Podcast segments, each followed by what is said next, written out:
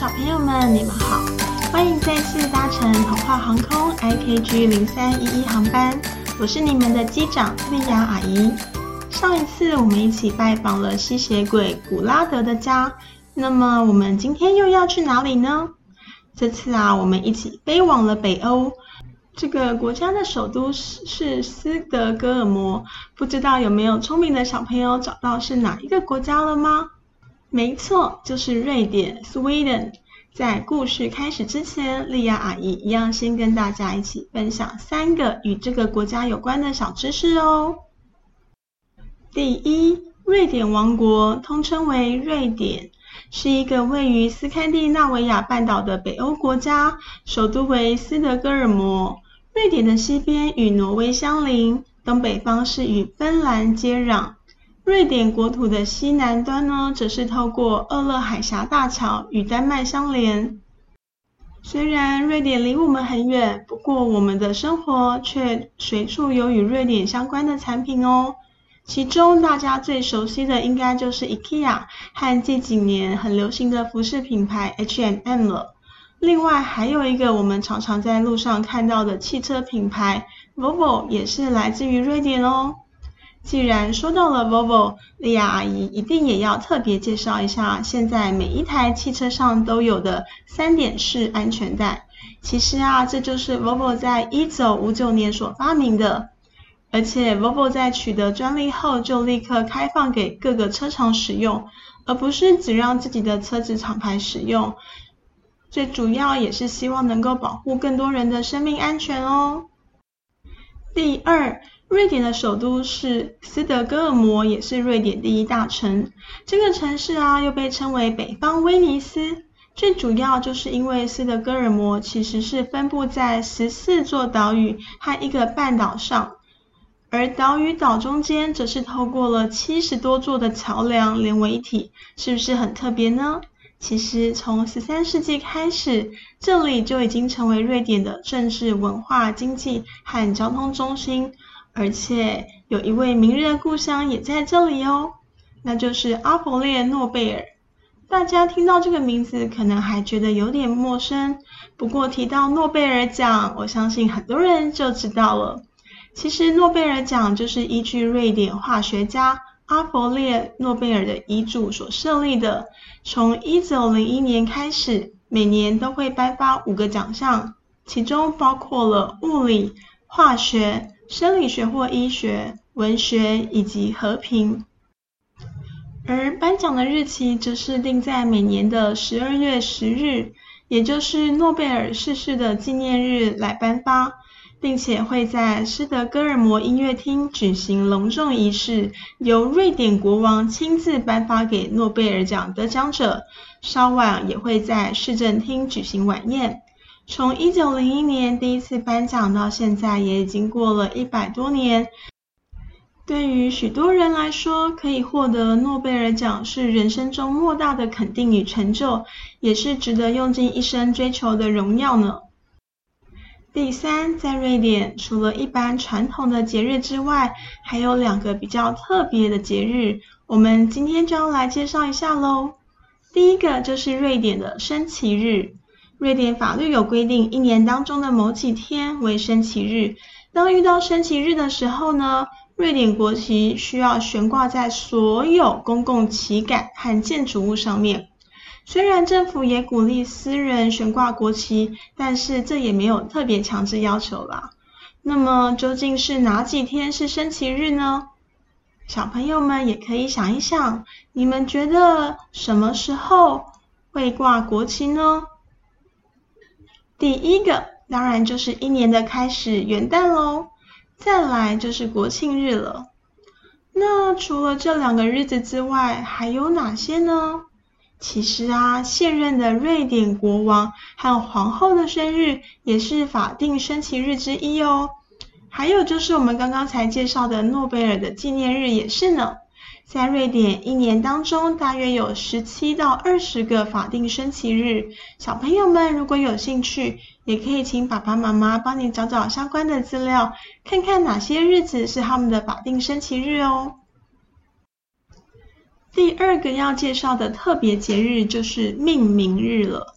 这是瑞典非常特别的传统风俗，因为在瑞典啊，每一天其实都有一个相对应的传统瑞典人名，而且在日历上都会印上这些名字哦。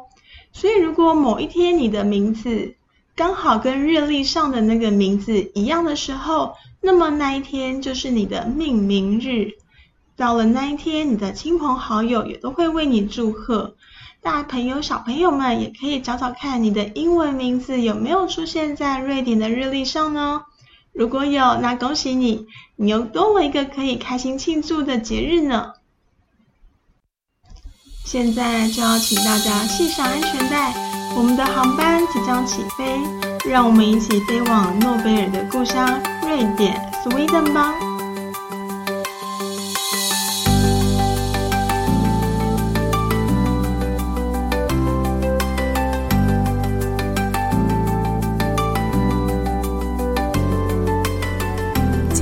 我们要说的故事是改编自瑞典的民间故事《钉子汤》。在很久很久以前，发生了一场战争，两个国家不停的战斗了十四年，一直打到他们的国王都没有钱了，才宣布战争结束，并且派军队回家。但是因为国王都没有钱了，所以没有办法发薪水给士兵们。相反的，他们只给了每个人一套制服、一把步枪、一把剑、一块面包和一块奶酪，然后就请他们回家了。住得比较近的士兵在一两天内就可以回到家，还有住的一些比较远一点点的，则是要很节省的吃，并且努力靠着那些干粮。还勉强可以在三四天内回到家，但是有一位士兵，他住在王国的另一边，需要花费好几个星期的时间才能回到家。这位士兵走没几天，他的面包和奶酪就都吃完了，他感到非常的饥饿。刚好他来到了一个小村庄，心里想着。我为这些人奋斗了十几年，我相信他们应该会愿意分享一些食物给我吃的。于是，士兵敲响了第一扇门，有一位满脸皱纹的老人家皱着眉头打开了门。他问：“你想要什么？”士兵回答说：“我是一名刚打完仗的士兵，正往回家的路上走。”请问你能给我一块水果或一些面包和奶酪吗？我现在真的很饿。老人家说：“走开，我没有这些东西。”说完，就当着士兵的面关上了门。士兵心里想：“嗯，可能是他的运气不太好，那就再试试看吧。”于是他走到另一间小屋，并敲了敲门。开门的是一位皱着眉头的妇人，表情很不耐烦。妇人问士兵说：“你想要什么啊？”士兵回答说：“我是一名士兵，刚打完仗，要往回家的路上，手边的粮食都吃完了，现在很饥饿，请问可以分我一些食物吗？”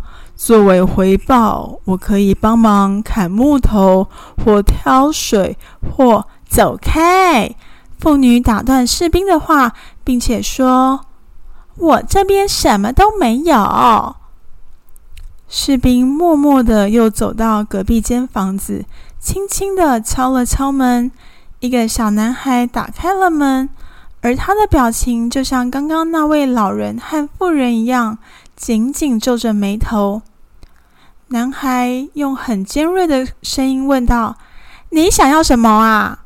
士兵深深的吸了一口气，并且说：“我是一名士兵，刚刚打完仗，正往回家的路上。我想知道你是否可以帮助我。”离开！男孩“嘣”的一声关上了门。这位可怜的士兵跑遍了村子里所有的房子，却总是得到相同的答案，那就是我们没有多的东西可以分给你。”然而，当他往这些住家的后院看去时，他看到那里有一大片的菜园，里面种满了各种蔬菜水果，还养了许多的鸡、山羊和乳牛。士兵心里知道，这些居民其实有足够的东西可以跟他分享，但是他们只是不愿意跟他分享任何的东西。士兵身上仍带着他的剑和步枪。他知道他可以靠着武器拿走他想要的任何东西，但他也知道这是不对的。于是他决定要前往下一个城镇，并看看那里的人会不会比较友善一些。就在他准备要离开前，他来到村子上的一个小花园，在那里稍作休息。一坐下，他就闻到了一股淡淡的香味。他低头一看，原来自己坐的木头椅是刚刚新做好的，椅子正散发出淡淡的木头香气。也就在那时，他看到了许多木匠留下来的小钉子。士兵心里想着：“我已经离开家超过十年了，回到家应该也会需要好好装修整理我的房屋。这些钉子到时候应该用得上吧。”于是，士兵就把钉子收入袋子里。突然之间，士兵有了一个好主意。也许这些钉子可以为他换来一些食物呢。士兵立刻从木头椅子上跳了下来，并且大喊：“各位乡亲父老们，来来来，来看看，我有个礼物要送给你们大家！”话一说完，就发现有人打开窗户在偷看，究竟发生了什么事？士兵紧接着又说：“不要担心，这一切都是免费的。”当大家一听到“免费”这两个字之后，整个村庄里所有的人，不论男女老少，都走了出来。士兵对他们露出微笑，并且说。我是一个刚打完仗，正准备走回家的士兵，而在不久前，我在一天之内就环游了世界。我与中国的皇帝共进了早餐，与日本天皇一起享用下午茶，还与美国的女王共进晚餐。然后我发现，这些非常重要和有权势的人都有一个共同的秘密。那就是他们每天都会喝一碗特别的汤，让他们快乐而且有智慧。很幸运的，美国女王将这个珍贵的食谱与我分享，而这也是我要送给大家的礼物。村民们一听完就开始大声鼓掌，并且好奇地问说：“那究竟是什么汤啊？”士兵回答说：“是钉子汤。”大家互相看了看，摇摇头，一脸很迷茫的样子。大家从来就没有听说过钉子汤，即使是村庄里最厉害的厨师，也从来都没有听说过。士兵问道：“你们没有听说过钉子汤吗？它可是富含铁质呢。”好吧，如果你们没有兴趣，那我就准备要出发去下一个村庄，跟他们分享喽。村子里的人一听到士兵这样说，立刻请他留下来，为他们制作这神奇的钉子汤。士兵说：“嗯，那好吧。不过我需要一些东西。首先，我需要一个足以喂饱整个村庄所有的人的一个大锅子。”先前的那个小男孩立刻说：“我姐姐后院里有个大锅子。”村庄里的人合力把大锅子拉到村庄的广场正中央，一些孩子拿着水桶去取水来填满大锅，其他人则带来了木头并点燃了火。很快，水就开始沸腾了。村民问他说：“你现在开始要把钉子放进去了吗？”士兵回答说：“唉，真是太可惜了。”这个村庄真的太穷了，不然只要再多加一点点东西，这个钉子汤一定可以更好喝。村民们赶紧问：“需要加什么东西呀？”士兵回答说：“如果你们有一些马铃薯和胡萝卜，那就太好了。加了这些东西的丁子汤真的很香呢。先前的那位老人家一听到，立刻回家去取了一大袋马铃薯，而先前的那位妇人呢，则是抱了一大把胡萝卜过来。士兵用他的剑切开它们，然后把它们扔进锅里。村民又问了。那现在要把钉子放进锅里了吗？士兵回答说：“还没有。你们知道是什么让钉子汤那么好喝吗？”村民们摇摇头。士兵回答说：“是洋葱和番茄。”村民们又赶紧抱了几十个洋葱和番茄来到锅子前，士兵们又把它们都切开，并且扔到锅子里。汤锅的味道越来越香，村民又问了：“诶，请问现在可以把钉子放进锅里了吗？”士兵回答说：“还没有。你们知道是什么让汤真的那么好喝吗？”所有的人再一次摇头：“是南瓜和香料。”村里的人每家都有南瓜。所以他们带来了许多南瓜到广场，还有大蒜、盐巴和胡椒。士兵切了南瓜，倒了香料，整锅汤的气味让在场的每个人都忍不住开始想流口水。村民又问：“诶，请问现在可以把钉子放进锅里了吗？”还没有。你们知道什么是完美的汤吗？如果能够再加进去一些些的肉，这锅汤就会变成最完美的钉子汤喽。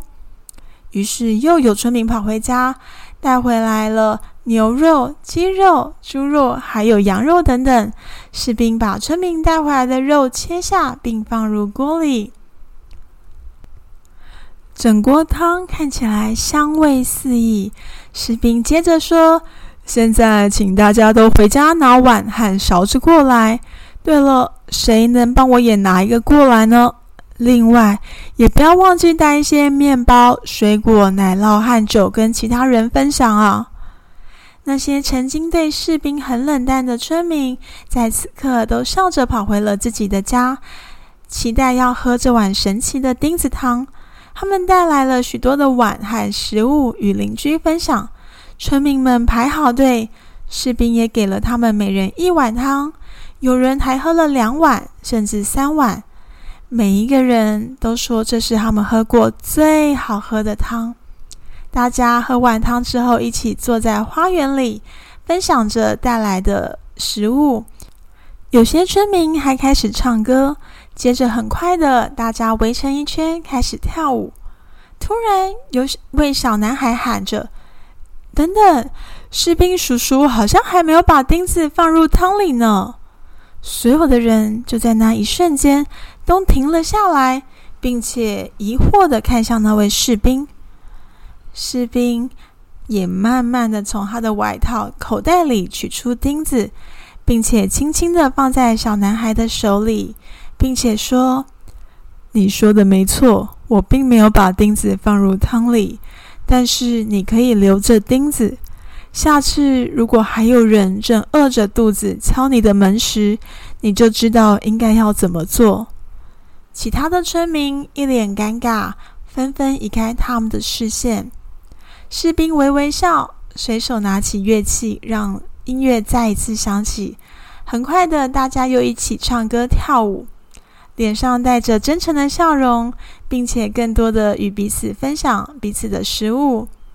士兵是对的，喝完这碗神奇的钉子汤，真的让大家很开心，又充满了智慧。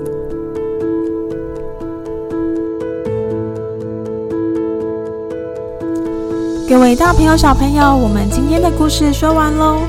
听完这个故事，你们也可以和爸爸妈妈讨论一下，看看究竟是什么让这些村民快乐又有智慧呢？